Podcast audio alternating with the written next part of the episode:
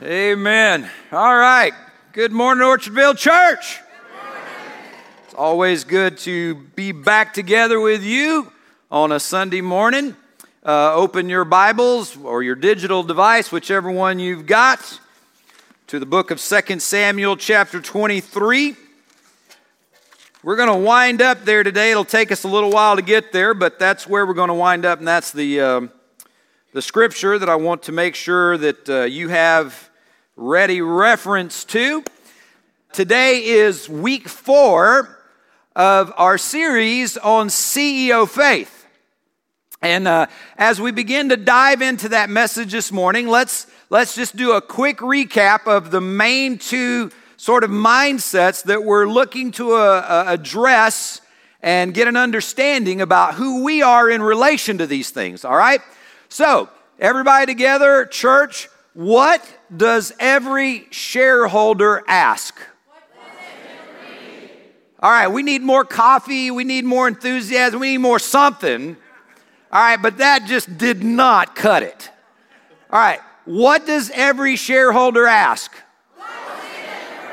Right, that is exactly how every shareholder approaches every situation is how am I benefiting from this? What's in this for me? How do I wind up better off personally because of this situation? A CEO, on the other hand, has a completely different question and mindset. What question does every CEO ask?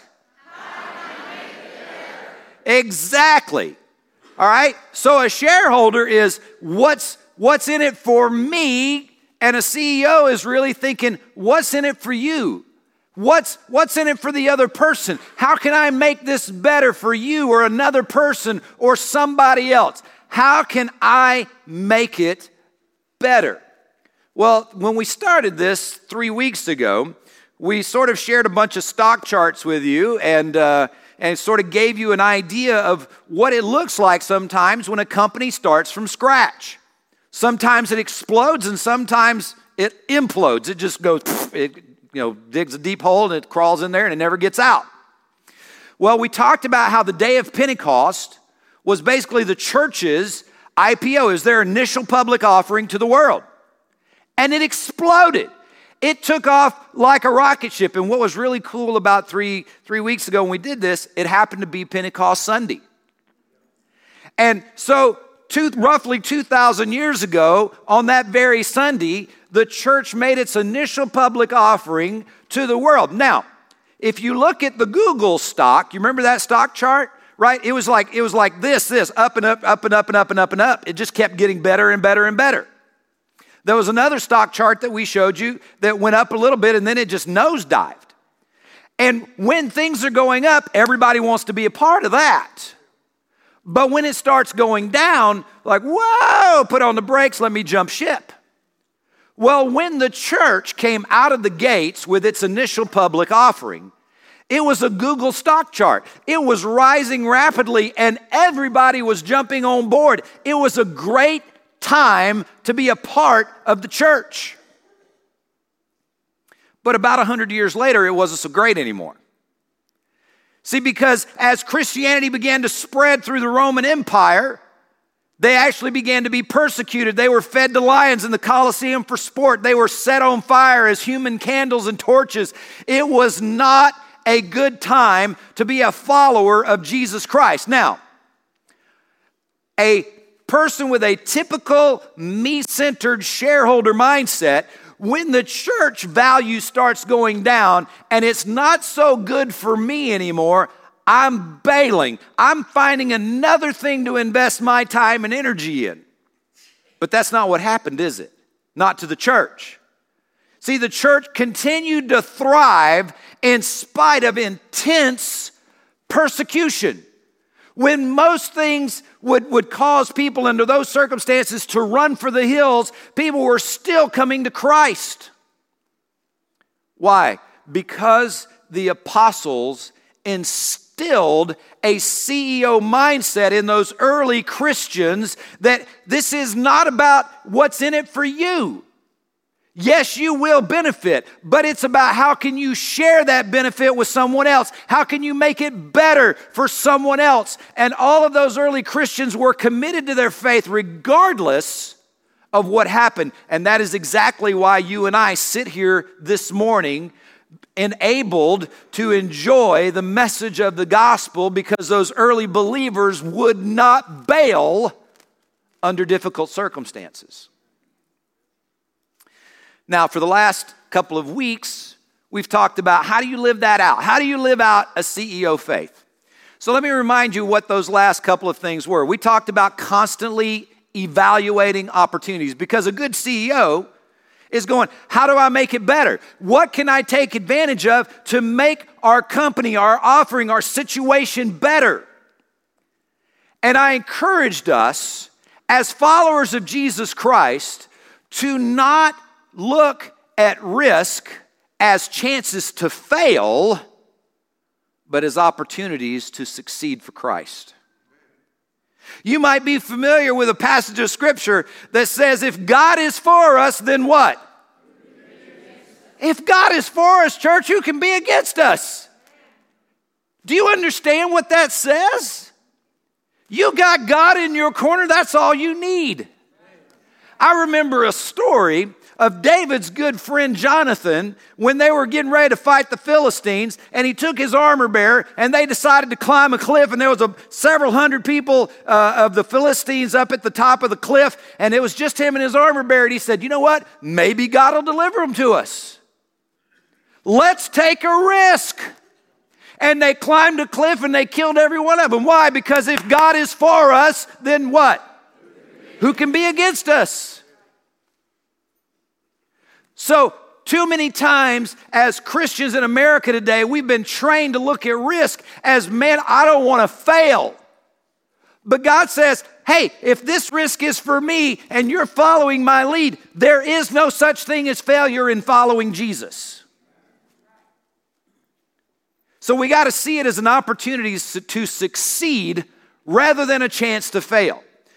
And then last week we talked about every good CEO needs to understand how to cover every offense because every organization, every mission is going to have conflict. Why? Because it's full of people. There's never been two people in their life that walked all the way through life without some disagreement. Motion, I don't know if you know this, but motion causes some friction, does it not? When things are in motion, there is friction. That's why we put oil in our engines because motion creates friction and heat, and things start to rub against each other. And if you don't find a way to lubricate that, you're going to seize an engine up and you're going to destroy the vehicle. And when you have a group of people gathered together in motion, there's going to be friction. We call that conflict. And God has given us methods to address that conflict, not to pretend that it doesn't exist. It exists, church. You're not going to get away from it. But God gives us methods and ways to deal with the conflict so that our mission, the engine of our mission, doesn't seize up and we get stalled on the side of the road while we're trying to accomplish God's grand mission. So we need to learn how to cover every offense. So today, I'm going to go back to the business idea analogy just a little bit. And I'm going to tell you a story of a couple of different companies. And uh, I'll see if you can kind of figure out who they are, and then I'll, I'll tell you in case you don't. All right, so the first company uh, was started in about 500 square feet, and uh, that's smaller than this stage. So, not a whole lot of space. And it was a dude who was 28 years old and he was selling books door to door. And, and I mean, in case you don't know, that actually used to happen. That was a thing. People sold stuff door to door. And this guy was selling uh, books door to door. And uh, if you've ever done, has anybody ever tried to sell anything door to door? I have actually. That's a challenge. And uh, so he realized that he was, inter, you know, re, in, uh, encountering some resistance and so he tried to figure out how can, how can I incentivize somebody buying my books? And uh, so he came up with the idea of uh, giving away little perfume bottles if they would buy the books. And uh, so that's company number one. Company number two started a little bit after that, and uh, it was started with this really bizarre idea of just taking blocks of wood, just chunks of wood, and sticking them in strategic places on steam engines and uh, you know seeing if that made things better all right so let's see if you have any ideas who i'm talking about. So company number one any, any guesses as to what that company was? Avon. It was avon. Avon started with a guy selling books door to door. And when the books didn't sell so good, he started giving away uh, perfume, and then that took off like a rocket. The second company, anybody guess who that one is? That was Caterpillar. Caterpillar started by just trying to put wood blocks, chunks of wood, on steam engines to help them get traction. And so today, Avon is in over a hundred countries. They do over $6 billion worth of business annually. And it all started with about 500 square feet and a guy knocking on doors. Caterpillar started with a weird idea, but now is worth over $77 billion and is the world's largest manufacturer of construction and mining equipment. And it's right here in our state of, of Illinois. And so when, when you think back, when you look at where they are today, it's impressive, but when you think back to where they were, it didn't look like much. I gotta think that they had some naysayers, right? You know, this guy's got 500 square feet and he's trying to sell books and give away perfume. There had to be some people going, dude, you've lost your mind. What are you doing? Find something else. There are always some people that say, This is never, ever going to work. And I am convinced that they had more than their share, saying that they would never amount to anything. And I would be willing to bet that there were plenty of people on the sidelines around the early church that said the same thing about the church. This is never going to amount to anything. I mean, think about how the church started. Okay, so first of all, its leader is a guy who says he's God in human form. Now, if he is in fact God in human form, you would think that if he wants to start a worldwide movement, that he would pick 12 guys who maybe had a little more education and a little more pull in the, in the, in the country. Wouldn't you think? I'm like, man, if I want to start something that's going to change the world, I want to start with the best people that I can possibly get. But instead, he starts with 12 men with pretty iffy qualifications at best. And then on top of that, he gets himself killed in public on a cross, which was the ultimate in humiliation. Now, I don't know what you think, and I don't know how you see that, but under normal circumstances, I would not call that a formula for world domination. But the church, 2,000 years later, is still impacting and changing the world. In spite of those difficult, small beginnings. That's why the Bible says in Zechariah chapter 4, verse 10 despise not small beginnings. Why? Because the Lord rejoices to see the work begin. Because it's an opportunity. It's an opportunity for God, it's an opportunity for the kingdom. Some people see it as a chance to fail. God says, see it as an opportunity to succeed. Despise not small beginnings. The church did not look like a promising endeavor coming out of the gate but it has changed the world. And to that uh, same line of thinking, Avon and Caterpillar have had global impact, even though they started in very small and humble beginnings. Now, I know that they had naysayers, but here's, Here's the difference between somebody with a CEO mindset and somebody with a shareholder mindset. Because if somebody has a shareholder mindset, they may have a good idea and they may want to pursue it. And then when people around them start going, that's never going to work. How many of you have ever had an idea and somebody said, that's not going to work? Raise your hand. Don't you love that? Don't, don't you love the balloon poppers in your life? It's like, you know what I need? I need more balloon poppers. Poop, poop, poop. That's never going to work. That is never going to fly. And you go, oh man. It's, it is so demoralizing. And you know what shareholders do? When people have that mindset, they have this great idea, and then somebody says that's never going to work, and they say, oh, you know what, you're right. You think the guy who invented pet rocks, you think some people told him that's never going to work? Really, pet rocks? Really? You think that's going to work?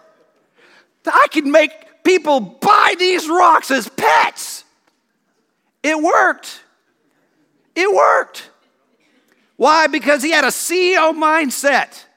And the people who started Caterpillar and Avon, they had a CEO mindset. I don't care what anybody else says. I have a vision for what this thing can become. I don't care how little we are. I don't care how incomprehensible this may look to you right now. I have a vision for what we can do. And the same is true of the church. See, those early apostles and disciples, they had a compelling vision of what Jesus had instilled in them. And in spite of the obstacles, in spite of what naysayers may, may say to them uh, off, off on the side, they said, We will not be deterred. Do you know that every one of them was killed? Every single apostle was killed. They had difficult, challenging, hard lives in many cases, and they did not quit. Why? Because they knew that the vision that Jesus had instilled in them was worth whatever they had to do to make it better for someone else. Because they had to share the gospel. They just had to. But one of the things that the people who started Avon and Caterpillar and the guys who started the church, the apostles who, along with Jesus, branched out from Jerusalem, one thing they understood is vision is huge, but you can't accomplish vision without teamwork. So I don't care how good you are this morning. I don't care how many skills you've got. I don't care how good your gifts are and your talents are. If you if you don't have a team to get together with you and, and work with you to accomplish the vision, it's never going to happen. It will not happen. So you have to find a way to inspire some other people to join you and share that vision. That's teamwork. And that's why this morning our idea of CEO faith is cooperating on every occasion because teamwork becomes a necessary component of the kind of faith that God calls us to. Now, let me swing back to the business world for just a second. There's a guy by the name of uh, uh, Mike Jakutit. And uh, he is a business leader who has led several businesses to multi billion dollar uh, expansions and growth. The dude is, is incredibly gifted in the business world. And he's had an interesting observation about uh, businesses in general. He says this He says, if there is one element, one element of business that I could change for any company that I talk to to help them achieve their goals, if there's one area of their company that I could improve, it would be teamwork. Really? Teamwork? You think about all of the things that a business leader could say that might be the key to making a, a, a company better. Teamwork is probably not in your top five list. But he says if there was just one thing that I could improve to make the company succeed, it would be teamwork. There's a, a business author by the name of Patrick Lencioni, And uh, he's written multiple bestsellers uh, in, in the business world. And he's got a couple of really fascinating quotes on this. I'm going to read them to you. They're up on the screen. He says, Not finance, not strategy, it's not technology. It's none of those things. It's not how much money you've got. It's not how smart you are and your strategy is. It's not technology. It's teamwork that remains the ultimate competitive advantage, both because it's so powerful and because it is so what? Rare. Does that scare you a little bit to think how rare teamwork is? Here's one of the best selling business authors in the entire world, and he says that teamwork is so powerful because it is so rare. It's hard to find a group of people that are willing to set aside differences to accomplish a mission. He also says if you could get all the people in a company rowing in the same direction, you could dominate any industry in any market, that means anywhere in the world, against any competition at any time. Does that not blow your mind? Of all of the things that you think that a business guy might say that we really need to master, teamwork is probably not the one that you think is at the top of the list. And yet he's saying, if I could get a company uh, to get everybody on the same page, moving in the same direction, I don't care what industry in they're in, I don't care where they're at, they can dominate anybody at any point in time because teamwork is powerful because it is so. So when you get a bunch of people on the same page, you can move mountains. You can change things when you get people on the same page. Now, you may think, well, teamwork is, you know, that sounds all businessy, you know, and, you know, we're at church and I appreciate the business insight, but, you know, what about the Bible? Well, can I just tell you that all truth ultimately finds its, its roots in God? Because God is truth. Is He not? Satan is a liar and there is no truth in him, but all truth is ultimately grounded in God. And I would tell you this morning that the smartest businessman in the world never got his idea on his own. He never made it up from scratch. If it works and is true, it's because God made it true. And the Bible actually teaches us and shows us the importance of teamwork thousands of years before Patrick Lencioni ever wrote those words. There are over 40 references to one another in the New Testament. And just as a reminder, the guys who wrote those references to one another, they're the ones who were mostly responsible for spreading the gospel and growing the church in the first century. And their letters are full of references to the concept of team. So I'm going to put a couple of these up on the screen for you, just so that you start to understand how important teamwork is within the context of Scripture. Romans chapter 12, verse 5 from the New Living Translation says, So it is with Christ's body. And by the way, is that not a great reference? Christ's body. That is the ultimate picture of the need for teamwork. Right? Why do I say that? Because if a part of your body is not working like it's supposed to, what do we call that? What do we call it? We call it disease. Right? When a part of your body is not working like it's supposed to, it's diseased or it's malfunctioned. And your whole body is thrown off because your body as a whole is not working like it's supposed to. And so the, the apostle uses that, that it's with Christ's body, we are all parts of his one body. We're all parts of his one body. You know what that means? We're in it together right? We're in this together, and each of us has different work to do. The work that I do with my hands is not the same work that I do with my feet. Thank goodness I don't want to walk on my hands. That would just not be cool. I don't want to try to draw with my feet. That would be terrible. The parts of our body have different work to do, but we're all working together as a team within the context of our body. And Paul says the same thing is true with the church because we're all part of one body and we have to look, work together. We belong to each other, and each of us needs the other. Now, let me, let me just give you a quick example here. All right. Um, I don't think I know you yet. Ryan, good to see you. Ryan, stand up so everybody can see you. All right, this is Ryan. Ryan and I have been friends for about two seconds now, which is really cool. All right, whoever is in the last seat, all the way back in the back corner, would you stand up? Far back corner. All right, what's your name, brother? Trent? Okay, do y'all know each other? Not very well. Okay, so they don't know each other very well. Am I surprised by that? Not really. There's almost 500 people here. But you know what? Y'all are on the same team. You're part of the same body.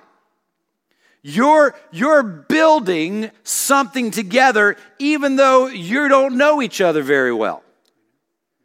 You know why? Because God says that for to accomplish his mission, he has put us all in the same body with the same head. The same head is Jesus Christ, right? Christ is the head of the body. He's the head of the church, and we are his members. We go out into the world to accomplish his mission. He went back to heaven and left us here to do the work. But the only way that work gets done is when we understand we're in it together. And you and him may have a lot of things that are not in common. You may not see eye to eye on a lot of things. Who knows? In fact, you can't even see eye to eye. Trent's just a shadow back there.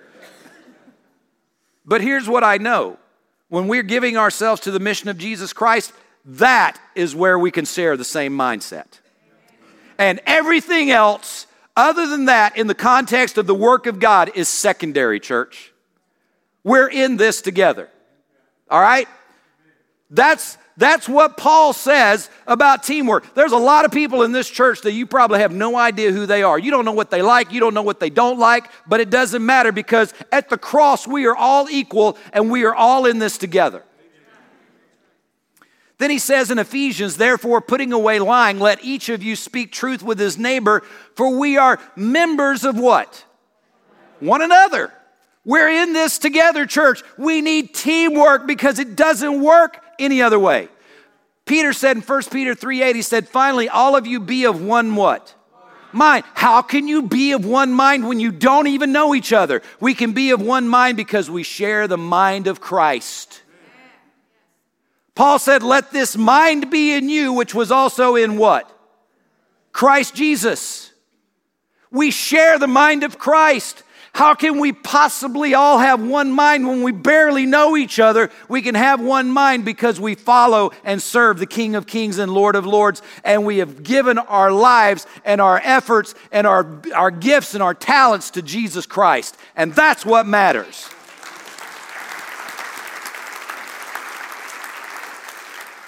So he says, have compassion for one another, love as brothers, be in this together.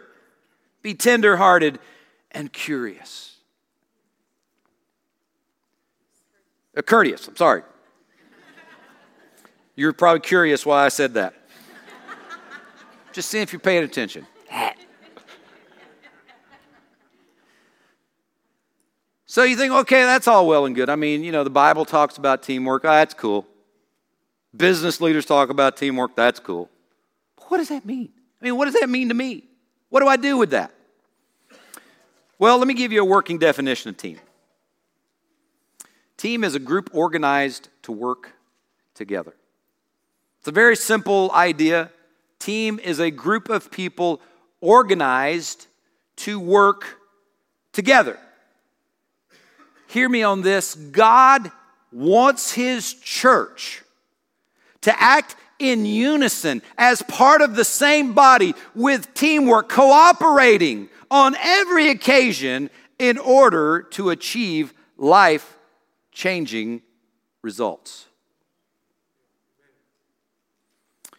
And I would tell you this morning, church, that none of those results in the business world that you go work Monday through Friday to accomplish, praise God, you've got a job always do your best. The Bible says, whatever you do, do it with all that you've got to the glory of God. But none of those results will ever be as important as the results that we achieve in the mission of God. Ever. You want purpose to your life? You want meaning to your life? There it is right there. Nothing that you will ever do will ever have as much meaning and value as what you contribute to the mission of God. And I want you to think of team in this way this morning. Together, everyone achieves more. Now, some of you may have had that idea before. Some of you may have seen that before. Some of you like, I have never thought of team that way. But here's that's that's the whole purpose of team, right? Because for any one of us, if we try to go out and serve the Lord and accomplish his mission on our own, we'll get this far. But if we do it in partnership with brothers and sisters who have our back and we've got theirs, we'll go this far. And we have to stop trying to bring the American culture, which is I am self sufficient and I can do everything by myself. I don't need anybody else. I'll pull myself up by my own bootstraps. We need to stop bringing that way of thinking to our faith. Because our faith is about what we can do together, not what we can do by ourselves. So, together, everyone achieves more. Hebrews chapter 10, verses 24 and 25 from the New Living Translation. The writer of Hebrews says this Think of ways to encourage one another. Now, just stop and, and give that some consideration for a second. Think of ways. You know what that you know what that's saying? Be intentional about this, right? Think of ways. Don't let it just sort of happen. Be actively involved have a CEO mindset. How can I make it what? Better. Think of ways to encourage one another to outburst of love and good deeds, and let us not neglect our meeting together as some people do, but encourage and warn each other, especially now that the day of his coming back is drawing near. You know, he's saying it's not just coming to church to check the box and say, Well, I went to church because I'm supposed to go to church. No, he said, Don't neglect coming together. Why? Because we need each other. We get out there, we think we got this on your own. No, you don't. Like, well, I can worship God without you, without the church. I can just go hang out in the woods and worship God. Well, you might be able to, but you won't be effective for God. You will not accomplish much for God. You got to come together to work together to achieve more because we're part of the same body. It's got to work together or it's called disease. And when there's disease, we go to a doctor to fix it, don't we? God says, bring it into the church. Let's get it fixed because we got to learn how to make all of this work together. So it sort of makes you wonder and ask the question what is it that God wants us to work together to achieve here? What is it that He wants us to achieve here? Well, I may be, I may be new here, but let me give you just a few ideas this morning of what I think God wants to, to do here at Orchardville Church. Just think for just a second about where we are right now. Right behind me, beginning this afternoon, we're going to see all kinds of kids show up for children's uh, camp. And why is that? Because we have, God has given, uh, this church has given us one of the most unique, amazing pieces of property in southern Illinois. This is a beautiful, incredible piece of property. And those who have been here for a long time and those who have come before us and before me, they had a vision for what God could do. And so, beginning today, there will be kids that are back there that are being exposed to the pull of God in their life to pull them away from the world and to the things of God. And after that, there'll be junior hires and high schoolers that'll show up to do the same thing. And I will tell you from my own experience, one of the greatest times in all of the year is when children and teenagers and preteens can get a separated from the rest of the world and all that stuff that's going on out there and get focused on the things of God. Life can change right then.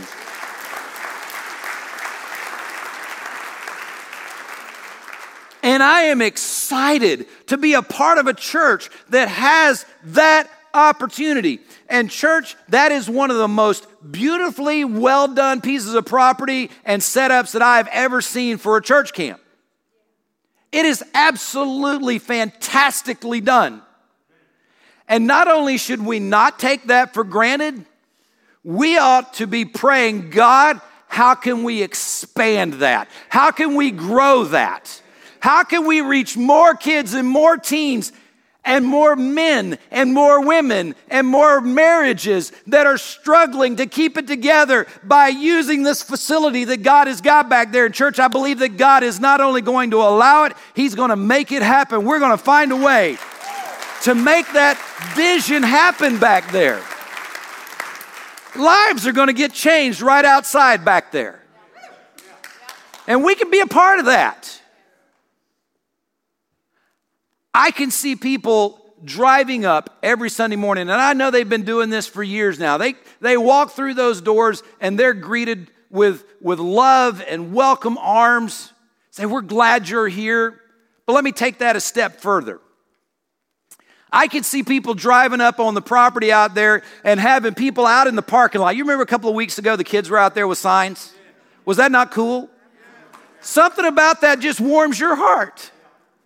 And I can see that more being a part of our regular week where people are not only waiting at the door, but they're out in the parking lot. And when somebody gets out of their car door and they open it, they know they're somewhere different where the Holy Spirit is already there.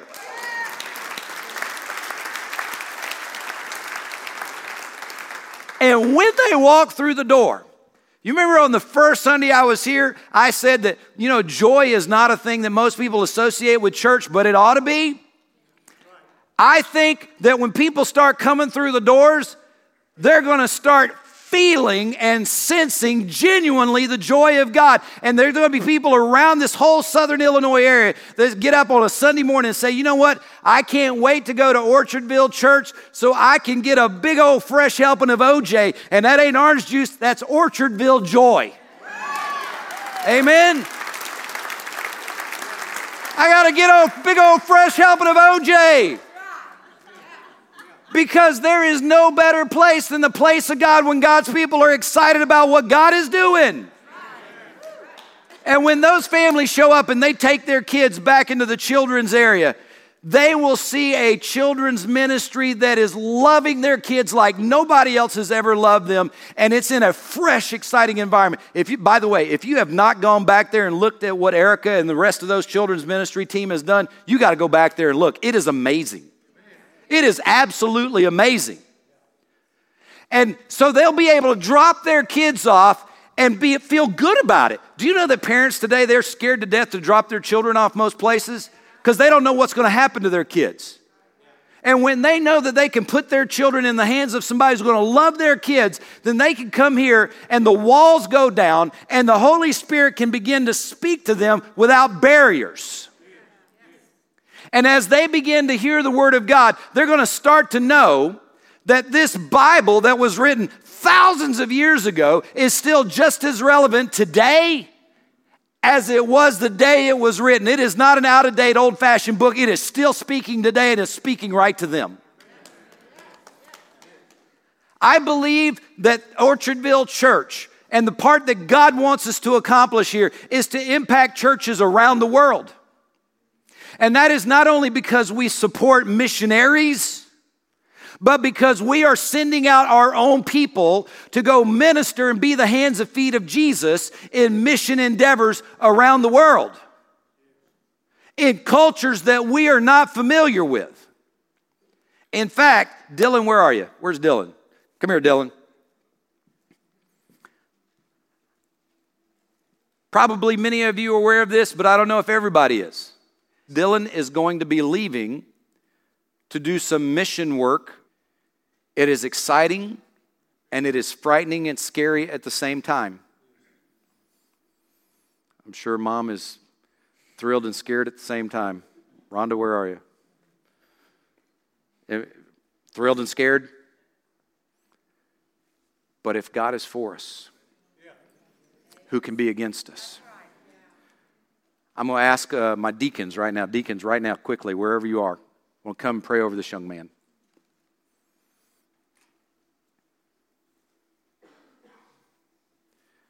God is calling us to impact the world. It's not just about Orchardville, it's not just about Southern Illinois, it's about the world. And we're getting ready to see this young man go out into a dangerous environment to represent the calling of Christ because he sees a risk as an opportunity. So, Father, we commend Dylan into your hands. And we pray that you will protect him, God, from any evil and any harm, but that, Lord, your light will shine not only in him, but through him. That people will see Jesus in him that they won't even quite understand what they're seeing, but they'll know that something is different.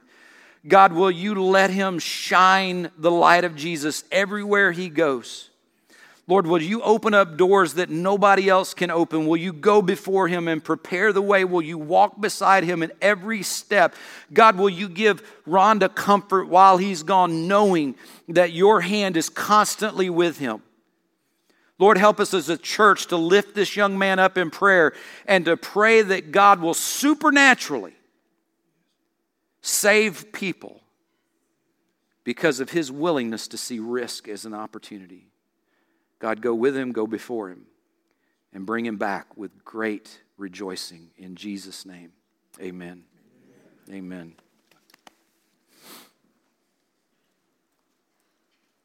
See, and as we do these things, and as we reach people not only here, but around the world, see, I absolutely positively believe that in eternity there's going to be people that are walking up to the members of this congregation that will say, You don't know me, but thank you. Thank you for having the courage of your convictions. Thank you for serving in the way that you served. Thank you for giving the way that you gave. Thank you for believing the way that you believed. Thank you. And we will celebrate that through all eternity. That's where we're going, church. That's the mission that God has called us to accomplish together, to cooperate together to see that happen. That's the picture that God is painting, but it's not complete without you because He's brought you here to help paint it, to help fill in the spots that only you can fill in. So, how, how can you do that? How can I take a CEO mindset to that idea? Well, CEOs are proactive. They ask, how can I make it better? How can I make it better? So look at this passage in 2 Samuel chapter 23.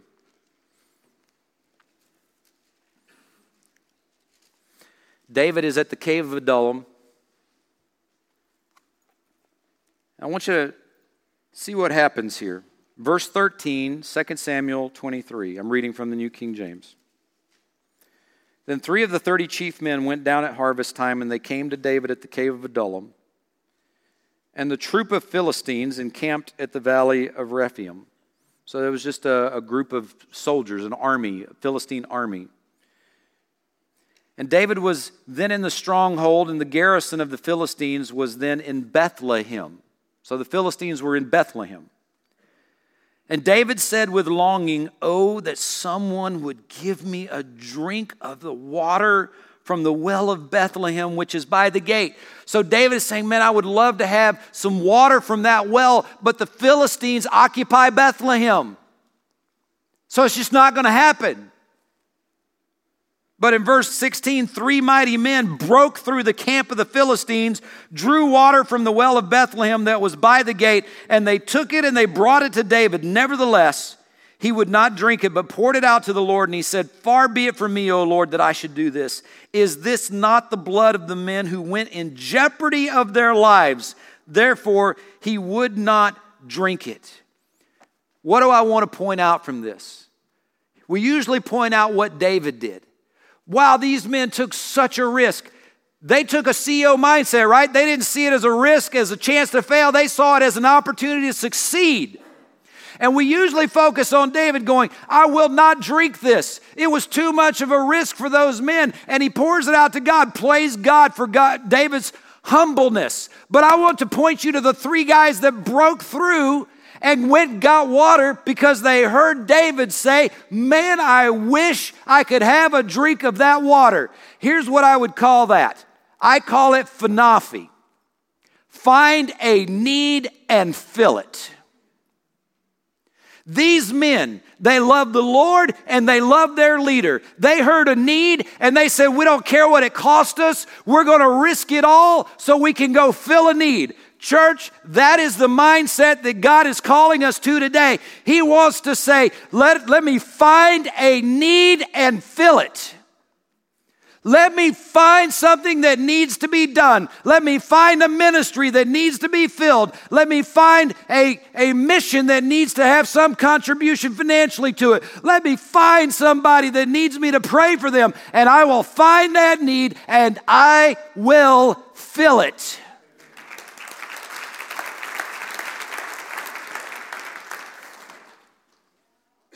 Think Fanafi.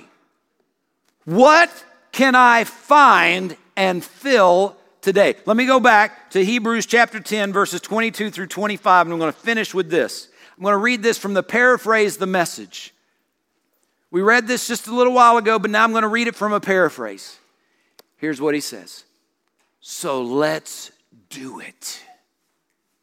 Let's do it, Orchardville Church.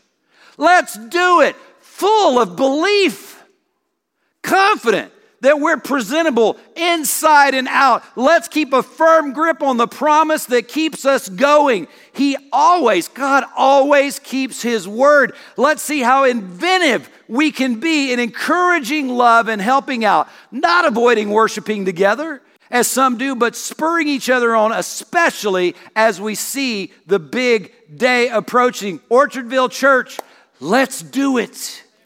Let's do it.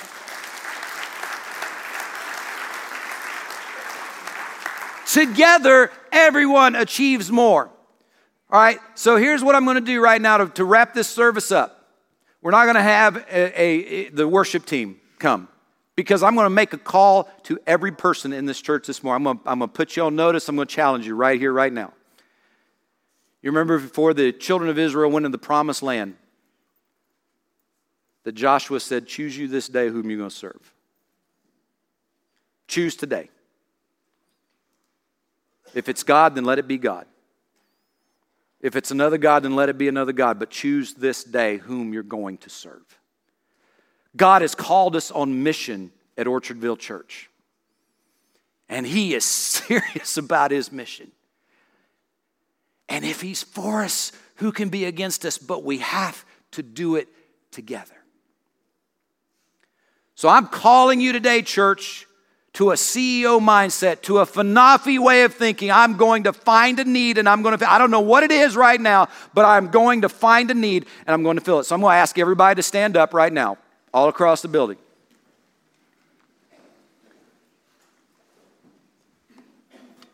And I'm going to ask you to put a stake in the ground this morning. Because the business of God's kingdom and his mission is too important to mess around with.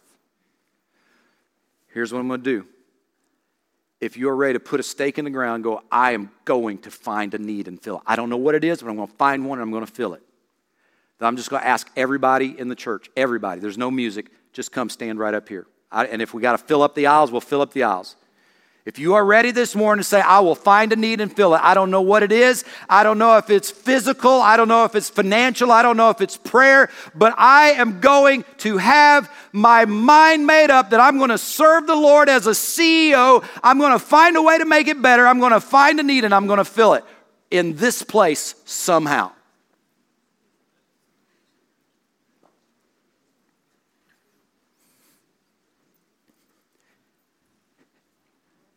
And I can tell you right now, as I watch you all move,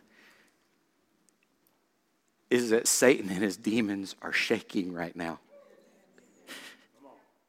They're shaking right now.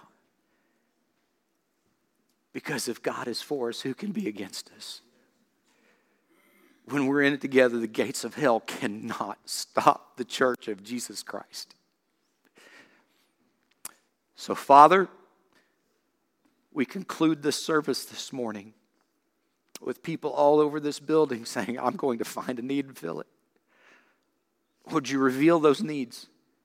Lord, we have needs all over this body. Lord, some that we are well aware of and some that we are completely unaware of. But God, would you supernaturally move through this body, through this congregation, and Lord, reveal to each one of us how we can serve, how we can contribute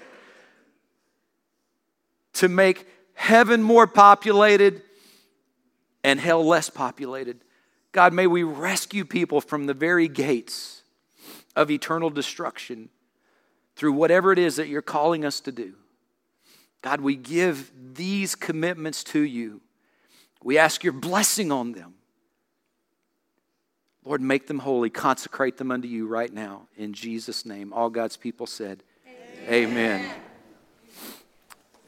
Let's sing together. It just feels like we need to sing. Let's sing Amazing Grace. Amazing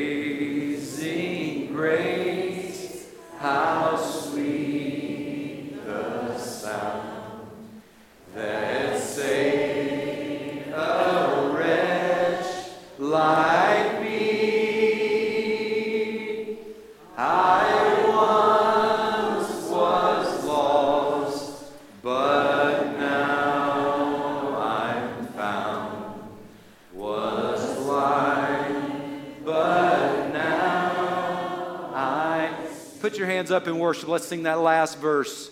When we've